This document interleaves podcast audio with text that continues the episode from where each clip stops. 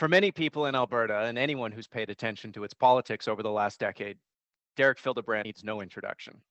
But for those of you who aren't Alberta political junkies, and, and really you're missing out right now, here's a bit of background. Fildebrandt was born in Kanata, Ontario, and moved to Alberta in 2012 when he became the Alberta director of the Canadian Taxpayers Federation, an organization that fights for lower taxes on almost anything and routinely serves as a de facto farm team for conservative political parties. Fildebrandt quickly became a thorn in the side of PC governments at the time, attacking both Alison Redford and Jim Prentice and their governments for wasteful spending and personal foibles. He decided to jump into the game himself in 2015, running for the Wildrose Party in Strathmore Brooks and winning handily. After some internal battles in the wake of Jason Kenney's merger of Alberta's two conservative parties, Fildebrandt sat as an independent. Then he started his own party, the Freedom Conservative Party. Here's how he described the party at his first news conference. The Freedom Conservative Party is a place for grassroots conservatives, libertarians, and Alberta patriots. We are a party that wants a better Alberta than one dominated either by big government socialism or by the big business establishment. Those concerns and values were the same ones that ultimately brought Jason Kenney down as leader of the UCP in 2022. But in 2019, Fildebrandt was defeated after getting less than 10% of the vote.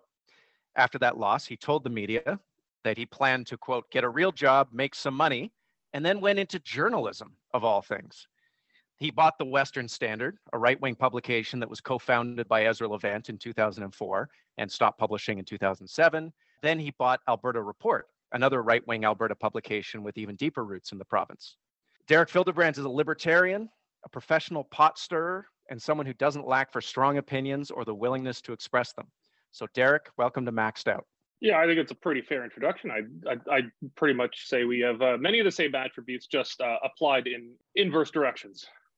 I'll take that. I, obviously, I wanted to have you on here to talk about Alberta nationhood, but I, I think we have to begin with a question that is sort of roiling Alberta politics at the moment that we're talking, which is the the so-called just transition and the furor that's been kicked up around it by Premier Danielle Smith. My perspective on this, I think it's important to have a conversation about the energy transition, and I think it's fair game to express concern about the impact on the livelihoods of the people who work here. It's like it's a concern that I've expressed in my own columns, both about the name, the problems with the name, and and the, the need to pay attention to the impacts on on people who work here.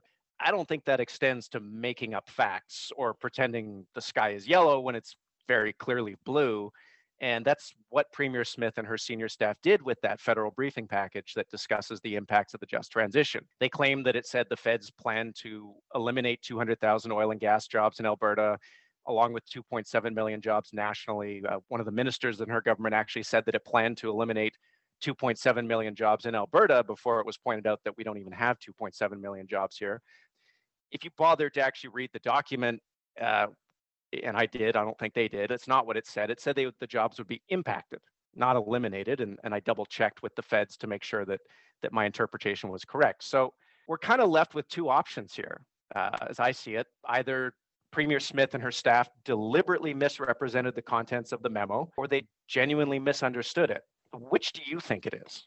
Well, might surprise you, uh, not surprise you that uh, we have different readings of the document. Uh, I, have read uh, some of your uh, your writing on this in the National Observer. I, I, I, think it is abundantly clear, at least as I read it, that the federal government does plan on eliminating the fossil fuel energy sector over time. The just transition documents that have, you know, they were posted, but they really didn't catch much attention until very recently. They're not the plan to eliminate the jobs and the energy se- uh, fossil fuel energy sector, but they are uh, the plan to deal with the jobs that will be eliminated. But I, I think you've interpreted this as well, these jobs are disappearing anyway as energy consumption changes globally in the marketplace. Uh, I, I, read it differently that the federal government is actively trying to change the energy industry and the energy market in Canada, that the federal government is actively moving this along, not shutting it down with a light switch overnight, but doing what it can to first limit its growth, then limit its success, and then you know maybe the market will take care of the rest when it becomes so unprofitable. But I also don't read it as this is just some harmless impact study about something that is happening with natural market forces anyway. I read it as the federal government is trying to shut down the industry, and this is their attempt to cushion the transition that they are hastening along. You know, in Alberta, I think a lot of people see me as very progressive, uh, very sort of climate change minded. And then in BC, people think I'm, a, I'm an, a shill for the fossil fuel industry. And I think the Trudeau government is in a similar spot in some respects. So in Alberta, I think your perspective is, is quite widely shared about, about how they view the industry. Then you go to a place like BC or Vancouver or, or Quebec or Toronto, and, and they go, well, why are they spending $20 billion to build TMX? Why did they throw hundreds of millions of dollars at LNG Canada? If they're trying to shut this industry down, why are they giving it the two biggest new export market infrastructure projects in, in history? Like it's just that that duality I find really interesting that you know you have a government that is supposedly trying to hurt this industry or or shorten its lifespan, and yet they're the ones who are making these infrastructure projects happen. TMX, the federal government would not have had to buy if it hadn't, you know, passed no more pipelines legislation, if it hadn't created a climate that made it damn near impossible for it to get done. I'm against the nationalization of anything. I don't think the government should own virtually anything. So buying TMX was wrong, just as I think it was wrong for Jason Kenney's government to waste billions of dollars in buying uh, Keystone XL. Uh, governments make very bad bets in business. A lot, a lot of conservatives or libertarians will say, uh, well, the government should be picking winners and losers. But then they kind of suspend that belief when they really like the winner. It's an industry that it's kind of weird how the political spectrum has favorite industries, as if that should really matter. But you know, cons- people on the right like fossil fuels, people on the left like windmills. I don't believe in picking winners and losers on either of them. And so, you know, Jason Kenney buying uh, Keystone was just as bad as Trudeau buying TMX.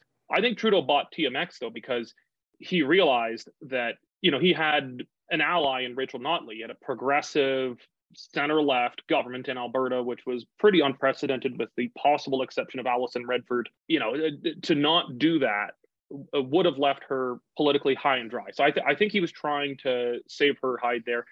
I, I just want to clarify one thing that I, I do hear this a lot that it was, you know, the feds bought TMX because they hamstrung it with all this red tape. It was actually the government of John Horgan. I mean, they were the ones that were putting up all the, the regulatory permitting issues and, and, and really kind of. Yeah, that was not yeah. an insignificant factor in this. I don't discount it, but I think it was it was a combination of the two. What percentage you can break down about who was responsible for it? I mean, that's that's pretty subjective. But it, no doubt, John Horgan's government backed up in a semi-formal coalition with the Greens bore a huge share of that responsibility. You're right. I mean, I think, and I've said, and I've told people in in the Trudeau government. I've said I don't think that your approach here is good for the country. I don't think it makes sense. You're dropping this issue right into Alberta's lap, you know, right before an election, right when we have a lot of important things to discuss, and it's getting everyone distracted and and turning it into this federal provincial bun fight. And then on the other side, you know, you have you have the premier who is and I said it in a column, she's lying. She's lying to people. She's been told that this is not what the document says. She could have moderated her language and, and used the language you said, which is okay, it's not a plan to eliminate jobs, but there is a broader sort of push to eliminate jobs. No, no, she's sticking with the this plan is about eliminating this many jobs. I mean, what does that do to our politics? That sort of willingness to kind of fire people up with things that are not accurate good politicians don't do nuance. Nuance gets you in trouble. I, you know, on, on her radio show and, you know, when she had podcasts here at the Western Standard, Danielle Smith did a lot of nuance and nuance gets you in trouble. There's a good reason politicians don't do nuance. We all say we want them to because life would probably be better, but it makes for poor politics in the Democratic popularity contest because uh, everybody plays gotcha. Like, for example, the just transition document has got nuance, and that gets the government in trouble. If the liberals had just said we're going to help people transition, you know, out of that industry if they want to, and they kept it very vague, they probably wouldn't be in trouble. So no, I don't. I don't think Premier Smith is engaging in terribly much nuance here. But you know, I want to pick up something you said about the timing. Uh, you know, and that's kind of go into what Rachel Notley has said, and she she's in a tough spot here too. You know, she has her hardcore left and kind of eco base, and then she's got to win over regular everyday Albertans if she wants to form government here. And she's got to do it outside of Edmonton. You know, I, I know unionized guys working in Fort McMurray and they have voted NDP before, but they're pretty leery on this stuff. They don't want to vote to get rid of their own jobs. Her, her position's been pretty muddled on this as well. Uh, you know, first she stayed very suspiciously quiet, and then she's kind of muddled into, well, the timing is bad. Ottawa shouldn't be dropping this on our laps but not really outright condemning it in the harshest possible terms. and and then kind of going after the province. I'm not really sure what her criticism of the provincial government is. She's criticizing them, saying they're asleep at the wheel or something like that. I think it's uh, to read into a bit. I think it's just that maybe she's arguing she could maybe strike a deal with Ottawa that Smith can't because Smith is less diplomatic with Ottawa.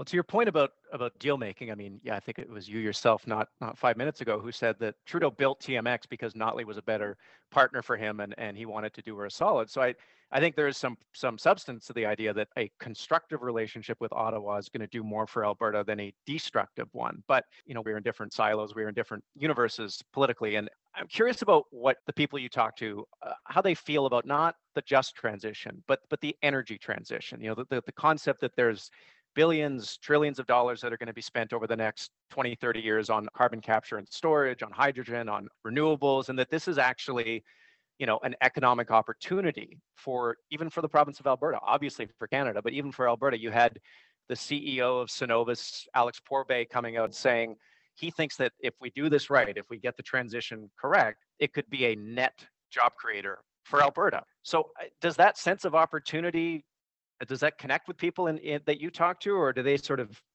think that that's spin and and and they don't buy that that sort of framing of it? You know, it might not be as black and white as you think.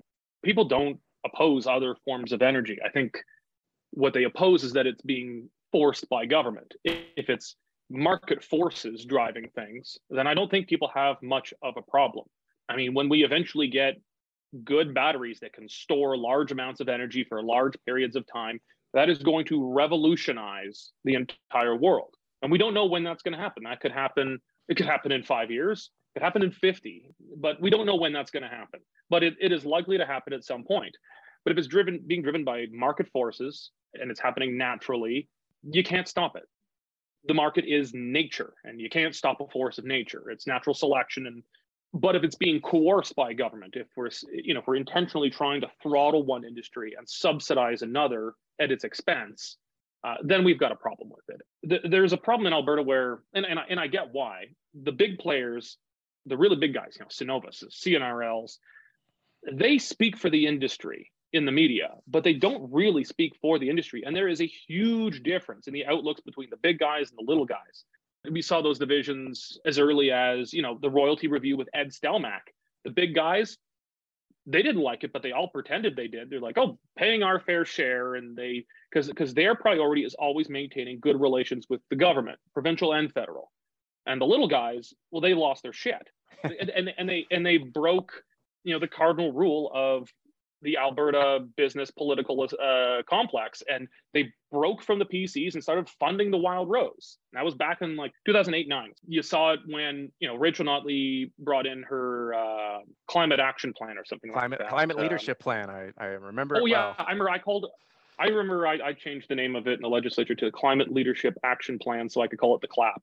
And uh, you know, this included a carbon tax, caps on emissions and things. And the big guys stood right beside her and they didn't actually like it. Well some of them liked it because it kind of cartelized the oil sands preventing smaller new newer entrants into it. But they didn't there was a lot of it they didn't like. But their priority is maintaining good relationships with federal and provincial governments. The little guys opposed it. And, and also there's a difference between the leaders in the industry the big owners and the workers the big owners they might be fine with a transition to other forms of energy where you know they're getting subsidized by government and they're still making lots of money. But the guy with a high school education from a small town without bright prospects who goes and works on the rigs 80 hours a week and makes 150 grand a year he is never under any circumstance going to have that kind of opportunity in some other sub government subsidized transition job. Those jobs will not exist in their equivalent. So some some guys might make out fine, but I, I think a lot of the guys on the ground for who the oil patches, the big opportunity they've got, it's not going to be there for them.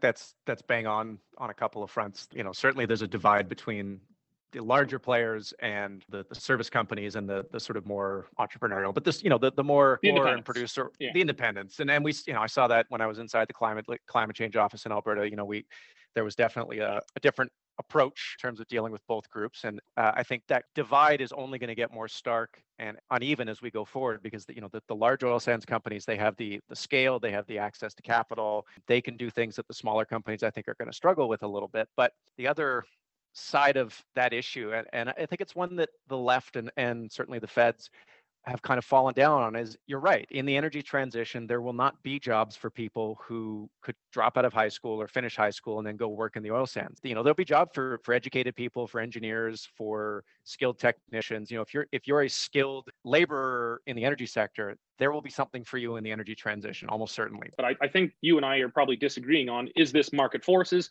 or is this government? I, I, think to some extent there are market forces. There are some investors who want to see this. Some of the big funds want to see this, but it, it, it's certainly not universal. I just don't believe that this is happening in the total absence of government and that government's got nothing to do with it. Government is hastening it along to what exact percentage we can split responsibility between market forces and the government. I don't know and would probably disagree on what that split is. But this is not taking place in a vacuum with pure natural selection in the market deciding that we're not doing oil sands and we are doing wind and solar and hydrogen. I think it's probably the the fundamental disagreement between us on this is that you know I think that it is appropriate and and necessary for governments to to put a cost on pollution and the risks that that entails because obviously that we've seen this time and time again climate change has economic impacts on our country and no, no, no, no one's talking so, about taxes on lithium and like these very socially and environmentally destructive mines. It's uh, do we have a carbon tax or nothing? It's not. Are we having uh, our carbon tax and lithium mining tax and all of this? It's not treated equally. I would argue that you know stuff like lithium that that gets more to labor conditions and things like that rather than pricing a, a pollution. But I'm certainly open to having a conversation about the full scope of impacts on both sides. I still think renewables will come out ahead, but I agree with you that, you know, that, I'm not suggesting that the reason why companies are moving away from building oil sands projects is just the market uh, on its own. It's the market is recognizing that that governments are pricing climate risk. They have to incorporate that into their modeling, okay. and they're going, well, wait a minute, do we really want to invest $10 billion in a project that will take 15 years to pay out if we don't know what the policy landscape is going to be in five years never mind 15 i think you and i strangely agree on that. It's it's there's uncertainty around this stuff. I mean the carbon tax just goes up and up and up. I mean it's, it's been promised to be one thing and then it just keeps on changing. Who, who in their right mind would try to build a pipeline today? There's so much uncertainty around that stuff. So yeah it, it is the market reacting to a whole host of circumstances, the one of the largest of which is government policy.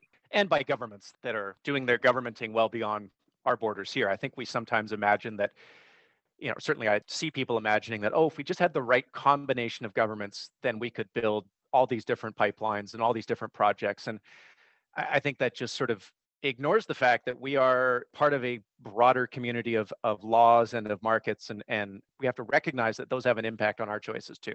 Ger- germany wants lng japan wants lng like there, there are markets for these things and others are stepping in to fill it. Well i mean germany wants lng now. Uh, so if we had a time machine and we can go back to 2011, and I've never opposed an LNG facility. This pisses people off in Vancouver to no end, but I've always thought there's a very clear case for exporting LNG out of Canada. Different oil sands pipelines, it's a different issue. But LNG, because you have more support among Indigenous communities in BC, you have, I think, a greater sense of social license, and it clearly has an impact on on emissions globally. Sure, let's do it. But we can't go back to 2011 and build those East Coast pipelines. Then we have to sort of live in the now, and in the now, it doesn't make any sense. But what we can do is say, "I told you so." I mean, I think it's important to point out here that that we have someone who was born and raised in Ontario and someone who was born and raised in Vancouver debating this sense of Alberta nationhood, which might be the most Alberta thing ever. I've sort of found that the most passionate Albertans tend to be from somewhere else. Why do you think it is that people from outside Alberta seem to sort of take these outsized roles in the conversation about Alberta?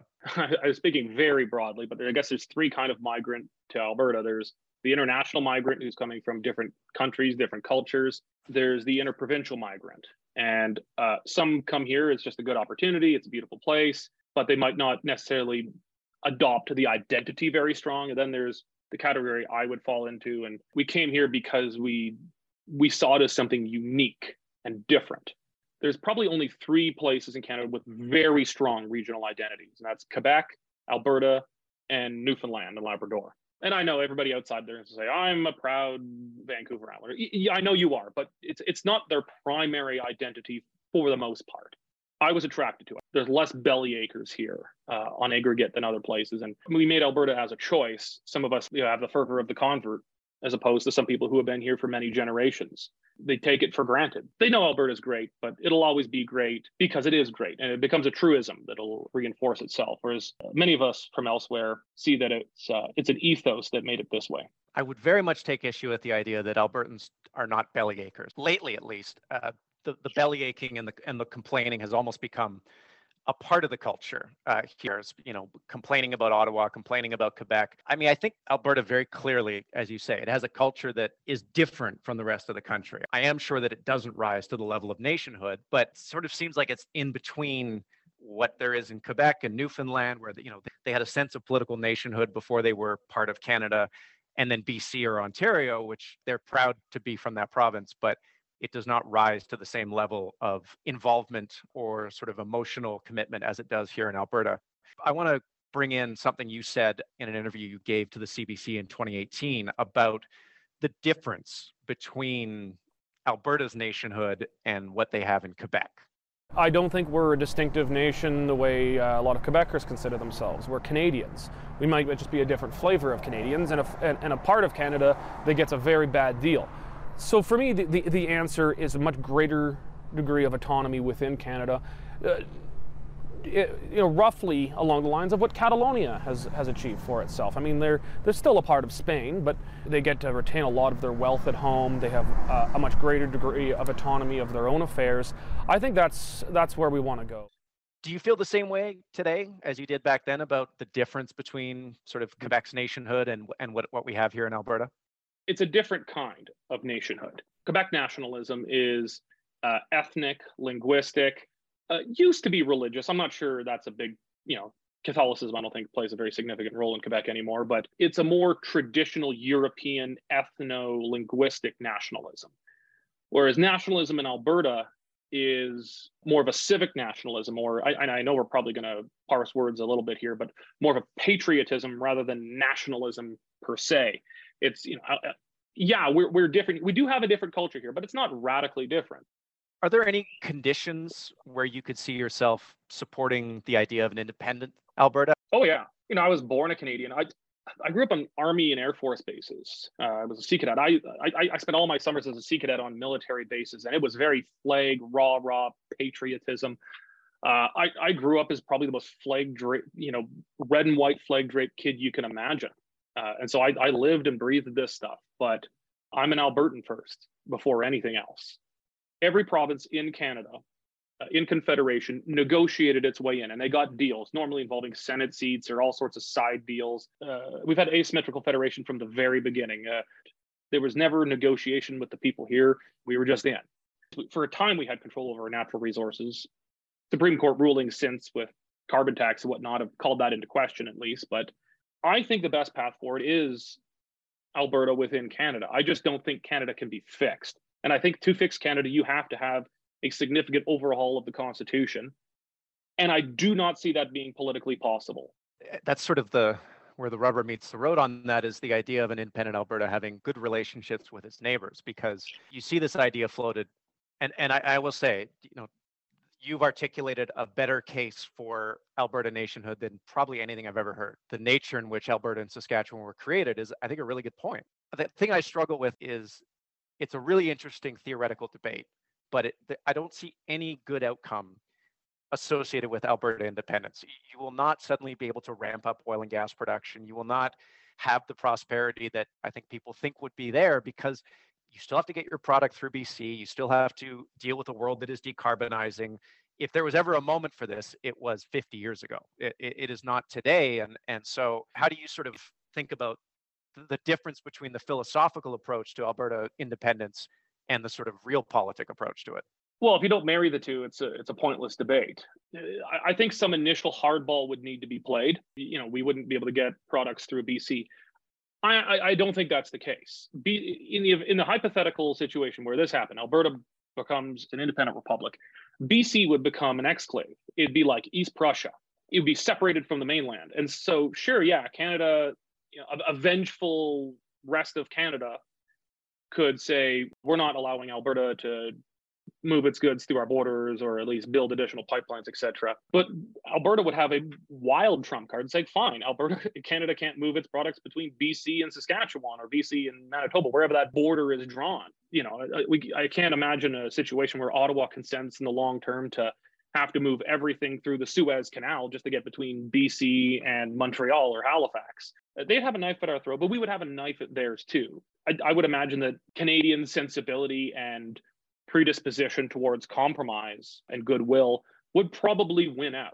If, if Alberta did leave, I, I think it would probably trigger a chain reaction across the country. Quebec only stays in Canada because it is profitable to do so. If Alberta left, there is no change to the equalization formula you can make that would keep Quebec as a net recipient of federal largesse. There's just no way you can make it happen. So if Alberta left, Quebec would probably be right behind too, because the remainder of Confederation wouldn't make sense for them. And you know, if Quebec's gone at that point, the whole project falls apart. I, I know we're into the extraordinarily hypothetical here, but you know, if Alberta's gone, Quebec's gone. At this point, we're probably like a peaceful version of the breakup of Yugoslavia. And I think you're right about the knock-on effects. Whenever I talk to people who are willing to kind of flirt with this this issue because it plays well for for liberals in the rest of the country, I have to sort of point out that we should not be in the business of risking the unity of the country. It is not part of our brand. It never has been. It never should be. Yeah, it's not a win-win for everybody. It's it's a bad scenario, uh, yeah. and I, I I think people who think that it'd be easy are deluding themselves, and they're you know some people do delude themselves because they're so angry. I'm I'm I, I'm angry too. Canadians are predisposed towards compromise. If you want to know what a what a Canadian thinks, just give them the uh, options of A, B, and C. They'll pick B every single time they're just programmed to do it. Canadians find compromise. In this kind of event, I, I feel like compromise and goodwill would almost certainly win out after a short period of anger. Wow. I hope you're right. I feel like you might be saying that thing about Canadians and compromise as a bit of a as a bit of a slight, but I, I feel like it's one of our uh, one of our better. It's qualities. it's both a slight and a compliment. I it, it, it's different on different days. That's very Canadian of you. So I've, I, have made. A, I can't even take a firm position on that. so I've made a point on this podcast of giving my guests the last word, uh, and I'm obviously happy to do the same here. I just would like to ask a favor. Can you use those last words to offer a prediction about the election in May? Rachel Notley's a strong leader. She's likable. I've never known her well, but I, I have known her since before she was premier, and and and people like her. She's she's not the boogeyman. The NDP is a bit of a boogeyman, though. I, I think the NDP have got a strong shot at the ring here. Uh, I have a hard time seeing the NDP beat a united Conservative Party that is at least mostly united temporarily. Conservatives have home field advantage in Alberta. That doesn't mean you can't lose a home game, but I'd, I'd handicap it 66% in favor of the UCP. 33, a 33% chance for the NDP is pretty good historically for the NDP in Alberta. I, I think they've got a reasonable chance, but they're betting against the house here. I don't disagree with that necessarily. Uh, I remember, I remember in 2015, it was a couple weeks before the election, and I think someone asked me to predict how many seats they would win, and I, I went crazy and I said 15, and and of course they ended up winning many more than 15. So I, I thank you for that prediction, and I thank you for what I would say was a surprisingly delightful conversation about a lot of stuff. And you know, we'll continue to agree to disagree on on some things, but uh, I really appreciate you taking the time and and chatting with well, me here. Hey, look, we, we both kind of play assholes on TV, but I, I could, you know, this is a podcast, people can't see, but we could see each other. And I think when people can see each other, uh, they're less predisposed to be a dick. And uh, I, I, I, I've enjoyed the conversation, and uh, I, I think this kind of talk across the divide uh, serves people well. We can go back to being dicks now. Uh, I'm gonna get right on Twitter and tell you a name. Agreed.